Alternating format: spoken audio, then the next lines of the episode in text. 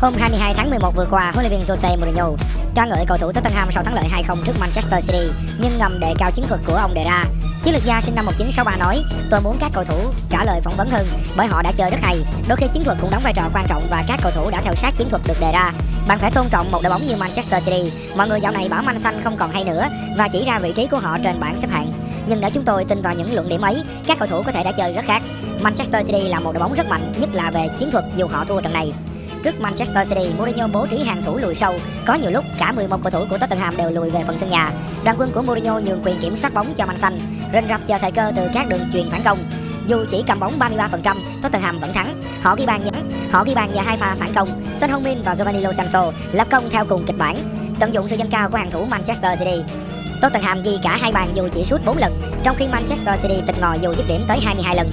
Mourinho hài lòng, hiển nhiên bạn phải ghi bàn và chúng tôi thì không có quá nhiều cơ hội. Tôi biết họ sẽ cầm bóng nhiều, nhưng chẳng vấn đề gì cả vì chúng tôi biết cách đối phó. Bạn cũng phải có một thủ môn giỏi, người luôn tung các pha cản phá xuất sắc.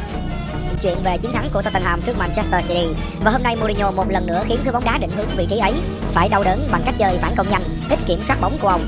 Tottenham hạ gục Arsenal thậm chí còn dễ hơn chơi đùa với một đứa trẻ. Chỉ với hai pha phản công nguy hiểm, họ cũng đã có hai bàn thắng và gần như chốt hạ trận đấu chỉ sau 45 phút đầu tiên. Bây giờ, chúng mình xin mời quý vị và các bạn đến với phần nhận định chiến thuật để hiểu hơn về cách mà Mourinho đánh bại Arteta nha.